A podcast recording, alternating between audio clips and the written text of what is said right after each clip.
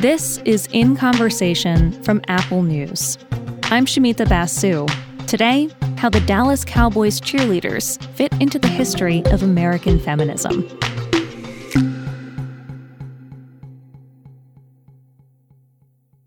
Nineteen seventy eight was around the time when the Dallas Cowboys earned a nickname that stuck. They are the Dallas Cowboys, America's team.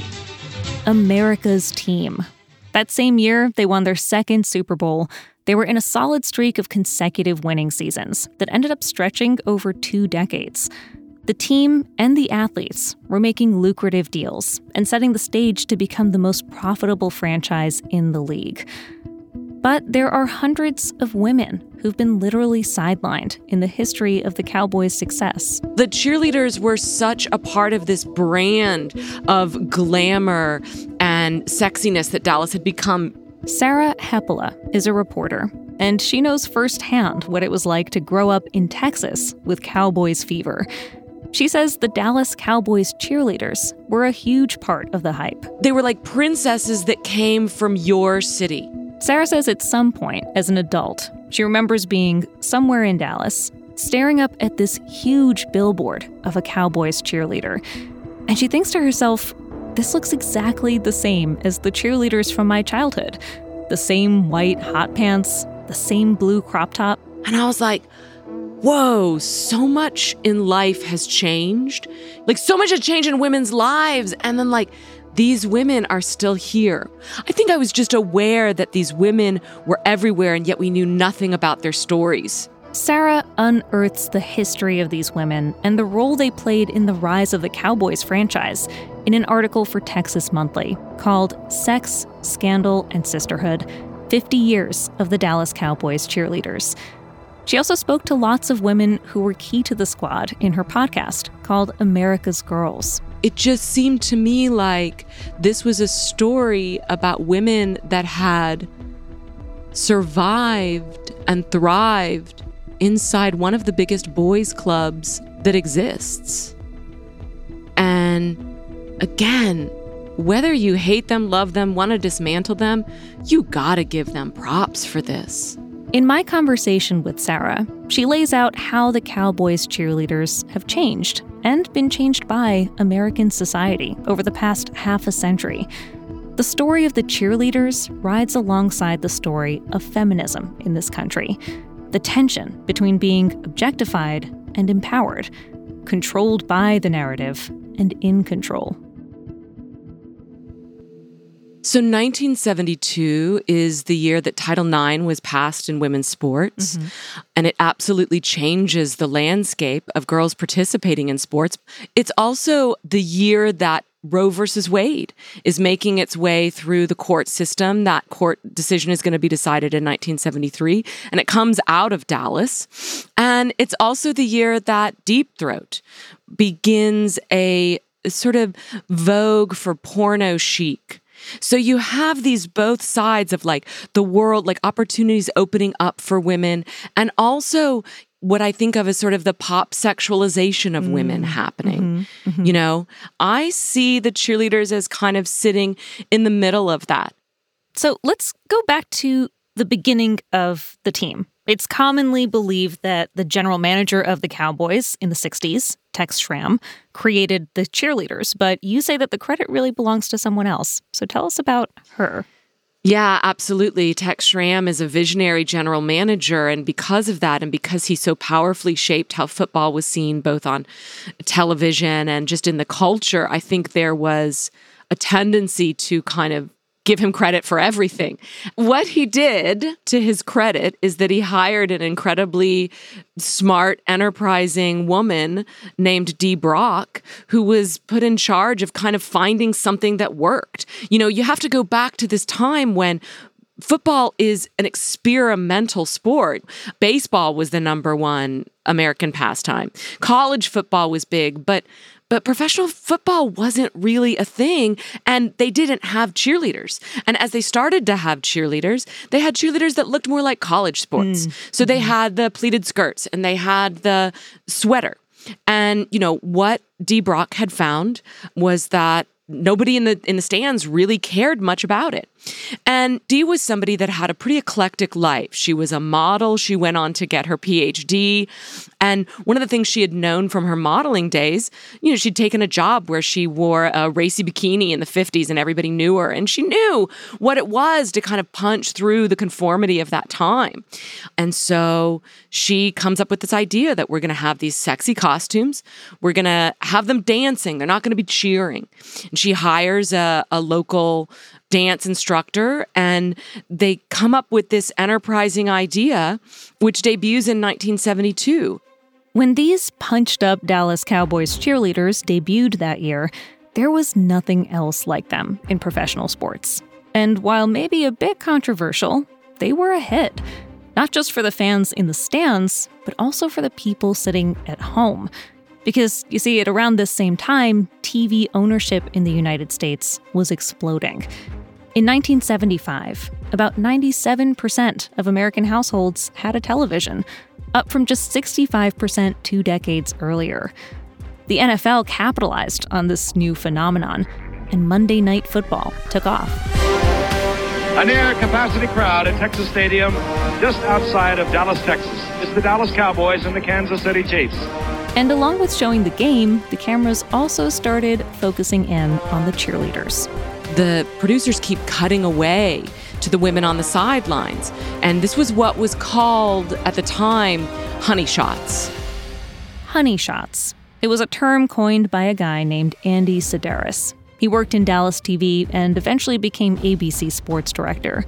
Here he is talking about coming up with the idea of honey shots for the documentary Seconds to Play. I got the idea for honey shots because I am a dirty old man. Okay, because I turned uh, 17. I remember I was it was terrifying. Every time I look at a girl, I just trembled. And I thought, if I'm like that, maybe other people are like that. And you know what? They are. Yeah. They sure as hell are. He understands that if he lets the camera linger on beautiful women, that's going to allow men in their armchairs sitting at home to ogle them in a way that they normally never would. I think of this as sort of the creation of armchair voyeurism, which becomes very common in the American television experience. It was during one of these so called honey shots that something happened that would go on to become part of Cowboys cheerleaders mythology the wink. This was in 1975. The Cowboys are playing the Kansas City Chiefs, and the camera keeps cutting over to the cheerleaders. This one cheerleader, whose name is Gwenda Swearingen, she was a beauty pageant winner in a little town called Corsicana. She's got long Farrah Fawcett type hair and blue eyeshadow, and she's shaking her pom poms, and she looks at the camera and she winks. That was new, and the TV commentators noticed. I think she was doing that for you, Frank. No, she was very effective. Did you like that, Frank? I did like that. Little wink. It's one of these moments, it only happens for like a split second, but it's this bold breaking of the fourth wall. It means that these cheerleaders that you were watching, maybe they're watching you back. Mm, they know they're being watched and by you at home. Exactly. And the wink is such the perfect flirt, right? It's such the perfect tease. You know, it's sort of like, I'm a beautiful young woman, but I'm not a dirty young woman. Like it's a coy gesture. The wink is one of the stories that the cheerleaders later tell to describe their enormous rocket rise to fame over the next years. I think it was mm. a central moment. And I think also one of the things that the wink obscures is the extent to which the Cowboys were orchestrating their rise. I mean, you know, like Tex Schramm, one of the things that he did do was he was a master of publicity. You know, he may not have started the cheerleaders, but he was very, very good about making sure they stayed in the center of a frame because he knew that that was distinguishing them. Mm. So mm-hmm. the Dallas Cowboys like to tell the story that fame sort of happened to them, but the truth is is that it was a combination of luck, but also like some very deliberate and hard work to get those cheerleaders into the frame. Yeah, yeah. So as the squad experiences this transformation going from an experiment happening on the sidelines to this globally recognized phenomenon. What did it mean for the women on the squad? It was wild. They all describe it as like getting on a, a roller coaster. I mean, in some ways, it's this incredible burst of fame, right? Some of these women are working as checking girls at Tom Thumb, they're working at a bank. And all of a sudden, they're on the love boat. Hi. Hi. Uh, you one of the new cheerleaders now? No, they said I don't have the legs for it. which was a very popular, very silly, but variety show, television show at the time. Sure. And, you know, they're meeting celebrities. It was incredible. But there was also this sort of like uncontrolled fire aspect to it as well, which is that they had a lot of unwanted attention. There is a story that one of the cheerleaders tells about this event in Wichita, Kansas. And as they're getting up to go on the bus, people start running. And then they start running. And then more people start running. And then they get into their car. And then there's people pounding on the doors. And it's like they don't have security yet. They don't know that they need to do this. And then the other really difficult thing is that um, they're stalkers there are people that are sending them gifts. Somebody got a set of butcher knives in the mail. There is one woman that uh, woke up and found a strange man in her house. Ooh. And so the cheerleaders are starting to realize oh, wow, there is a level of vulnerability here that we didn't really anticipate. And we don't really know how to handle that. And, um, and that was a real challenge of the first years. And it's one of the reasons why the cheerleaders' rules get incredibly strict. That brings us to 1976, the year Dee Brock left the cheerleaders and Suzanne Mitchell stepped in. She took the squad to a new level. One of the things she realizes is like, all right, we need to make this like a boot camp. We're going to totally turn this squad around. We're going to make it a machine. And in the making of this machine, Suzanne introduced a lot of new rules. We get things like scales moving into the studio, and you're going to get weighed regularly. You can't wear blue jeans in public because a lady doesn't wear blue jeans. You have to get an unlisted number. Now, this is one of these things that's done for protection. But at the same time, you know, like, oh, you have to have a manicure because you don't want to be signing autographs and your nails look nasty. So it's this combination of sort of like, protection and image management.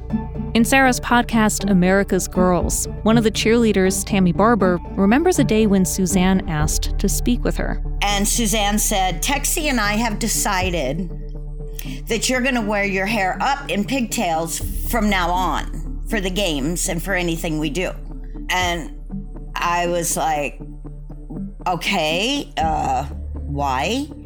And then what she said to me, I will never ever forget because I was, what, 19, 20 years old.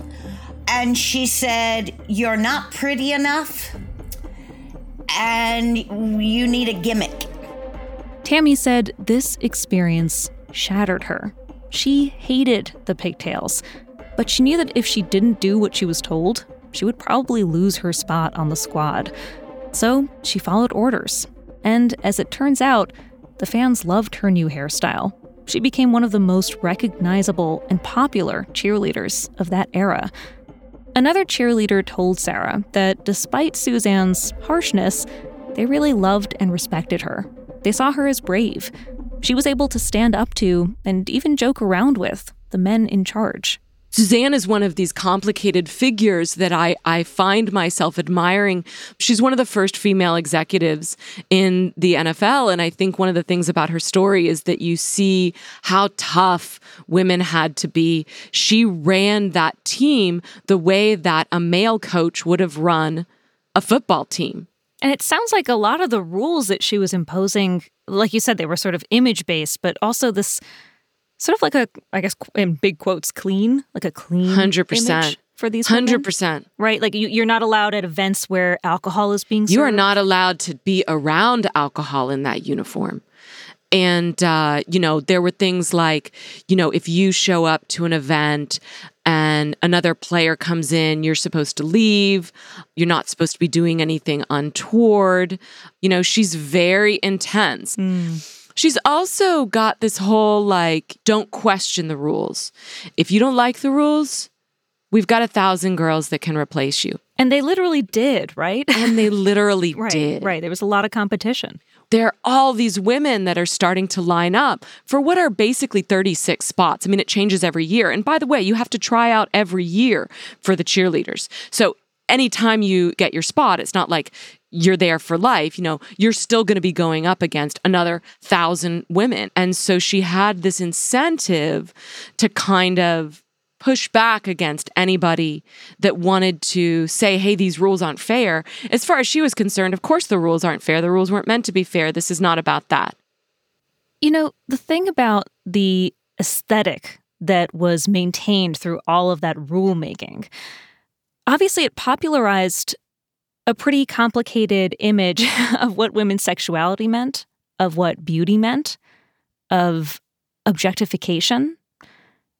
I think the question that's at the heart of this, the the tension point is how do you embody all of these womanly qualities without being objectified for them or being defined by them? Mm-hmm. How did Suzanne think about this? And how did the women on the team think about this?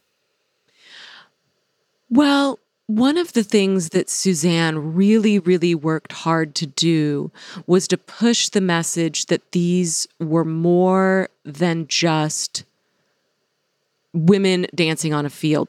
So so by the way, all the cheerleaders had to have a job outside of being a cheerleader.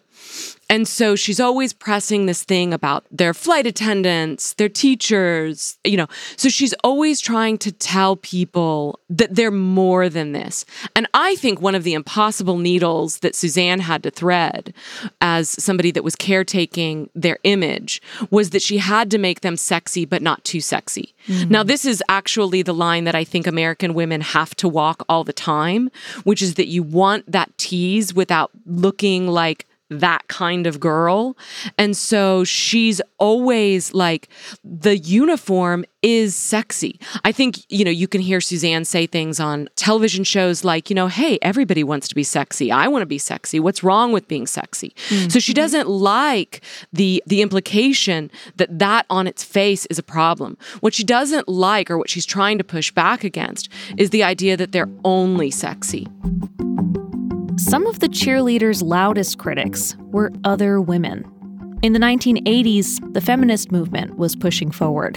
They were advocating for equal pay, protesting against workplace discrimination. More women were getting into politics and getting elected. And some saw the Dallas Cowboys cheerleaders as taking their cause for gender equality backward. In 1982, the cheerleaders went to Fresno University to help raise money for the school's athletic department. And when they showed up on campus, they were met with protesters. One cheerleader, Dana Presley Kilmer, told Sarah that she remembers people holding up signs that read Hearts and Minds, not Bumps and Grinds.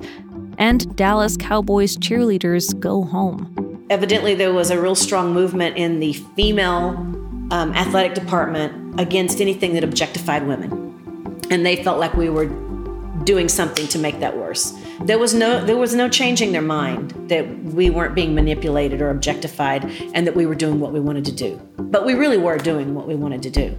No one forced me to be a Dallas Cowboy cheerleader. Remember, a lot of these women became Dallas Cowboys cheerleaders because it was a rare opportunity to pursue their passion, dance, and to do it for a huge audience.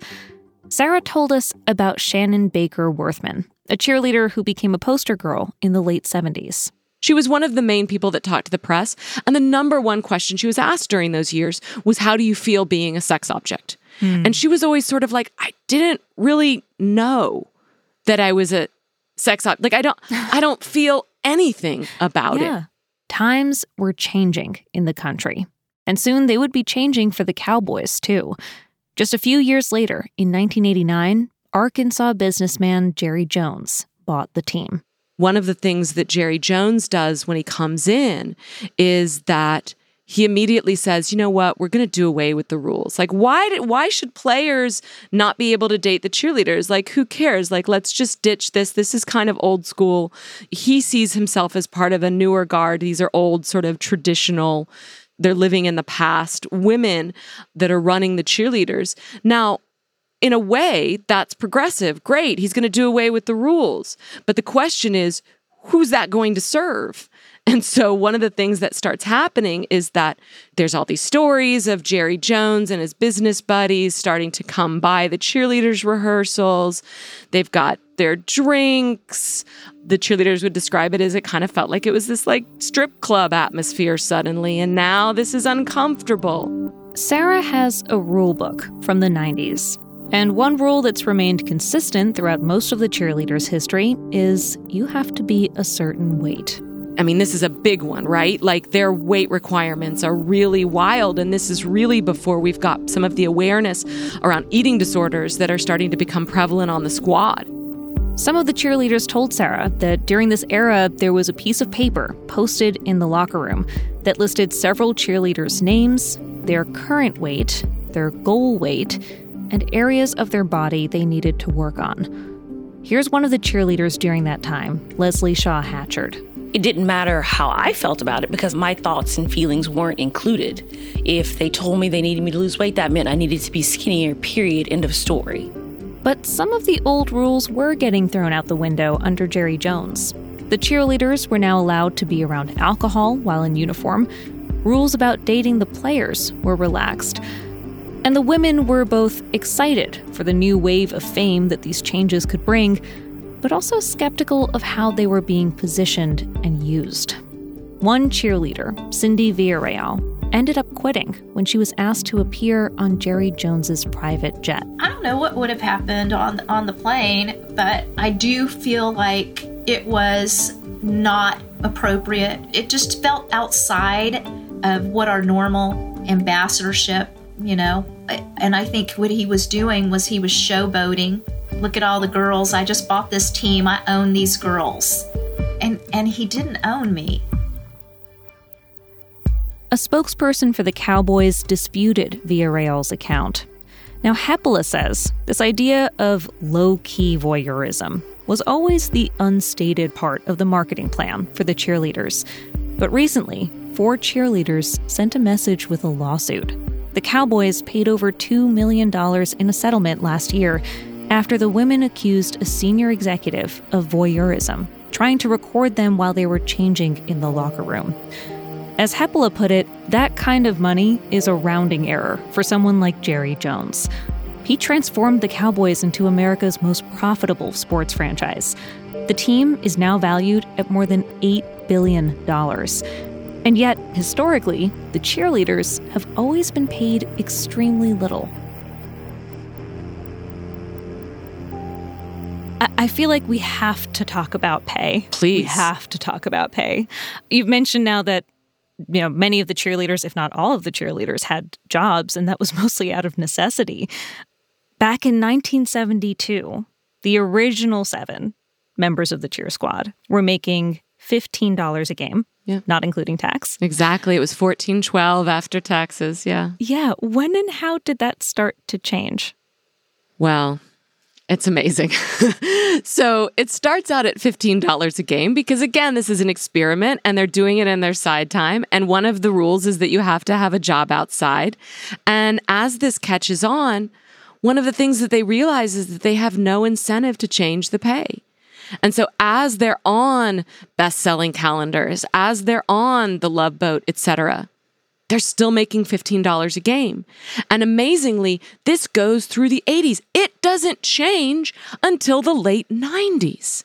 That is so many years. Sarah, I can't even believe it. You're telling me in the in like 1996 they were making $15? Yeah, I, I, I think it's 1996 or 97 when they change the pay scale. And until that point, it's really fascinating to watch them rationalize this and the different ways that cheerleaders tried to push back over the years. Yeah, what were the attempts to rationalize it? One of the things that they said was that they wanted women that were doing it for the love of the game and the love of the Cowboys. Oh, come on. I'm telling you. that is somehow so this absurd.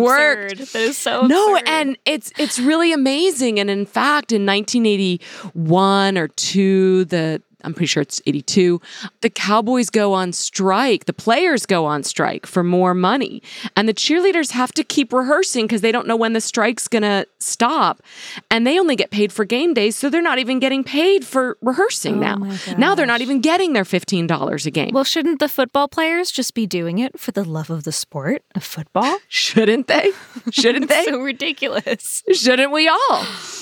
You know, it's one of these interesting things where, on one level, we get it, right? I mean, I work in the arts. Like, I understand what it is to do things because you love it. But at the same time, you're asking someone to be an altruist in the context of a multi million dollar sport. Yeah, I mean, this is a deeply capitalist enterprise Sure. that has asked women to do it out of the goodness of your heart. So those things don't jibe. But again, one of the things that the cheerleaders will say is that you know like these experiences are things that i i would have paid to be able to be a part of. You know to be on the side of a game to go to eventually they start doing uso tours um, you know in korea in the philippines all over the world and these are extremely eye-opening experiences. It's an education. So you know for a lot of these cheerleaders it would it would almost sound like like if i were talking to somebody else about going to college and i would say why would you pay $80000 for that? You know but it was for them a door opening that they felt like they couldn't get any other way. It was an exceptional experience. As much as the cheerleaders may have valued the experience, they could see how unfair it was. Here's Shannon Baker Worthman, one of the former cheerleaders in the 70s you heard from earlier. There were so many broke cheerleaders at that time that weren't able to pay their rent. It was all fine and good at the beginning, but then when you can't pay your rent for multiple months and you're working so hard and you're falling asleep at your desk at work because you've been working all night at rehearsal and you're seeing all of this wonderful publicity coming around you, and you think, for sure, I have a place in this mix monetarily, you know, that we're making all this money for the team, but where is it? And at certain times, the cheerleaders did try to push back and demand better pay. And this is actually like a really underreported piece that I talk about in one of my Texas Monthly stories is that in 1981 they banded together and tried to get more pay and they were just told the money didn't exist. The past couple of years, we've now seen some pretty recent lawsuits brought against various NFL teams Yeah. over wage issues, right, for cheerleading squads. Yeah. What have we learned about cheerleaders and what they're being paid relative to how their teams function? The low pay was pretty epidemic across the league. In fact, there were some that weren't even getting paid at all. In 2014, the Oakland Raiders bring a class action suit, meaning that several of the cheerleaders band together and they sue for back wages because it they discover that their contracts are in violation of the Fair Labor Standards Act.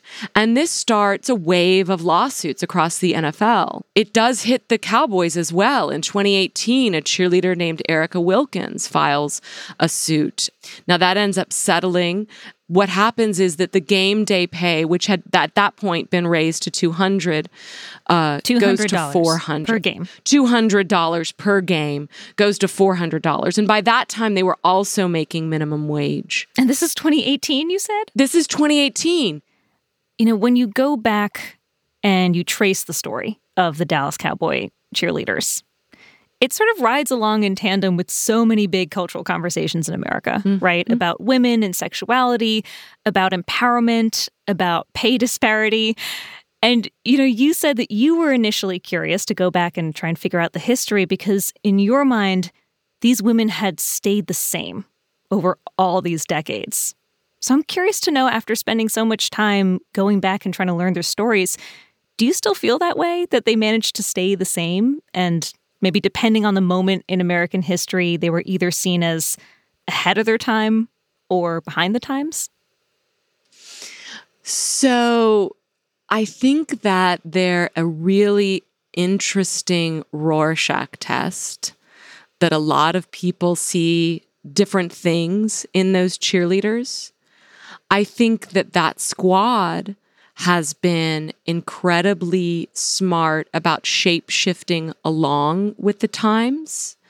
The squad has tracked along with certain changes in American culture that have allowed them to stay relevant. Mm. You know, when I think about how they had that sexual flair during the first years of the sexual revolution. In the 80s, they kind of went into this deep patriotism with the USO tours and they sort of aligned themselves with traditional family values. And then in the 90s, they were sort of these like swimsuit cover models when that was all the rage. And then in the aughts, they have this reality show. Making the Team is the name of the show. It was on for 16 seasons on CMT. You know, it's kind of amazing that they've managed to pivot accordingly. And one of the interesting stories about them is the way that in the beginning, the people that had a problem with the cheerleaders were the evangelical Christians, a lot of the more conservative cohorts.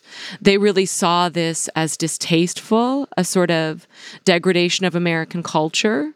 Mm. And if you fast forward 50 years, you will find it completely flipped. The people that you find that have a problem with the cheerleaders tend to be progressives that see it as retrograde. They see it as something that we should be beyond and sort of offensive. And, and what you'll see is conservative groups saying, this is represents traditional America. Hmm. So in some ways what they're doing is like like since they're this Rorschach test, they're telling us a little bit about where we are in the culture and how we've changed. You can read Sarah Hepola's article for Texas Monthly on Apple News. And you can listen to the podcast, America's Girls, on Apple Podcasts. We'll include a link to both on our show notes page.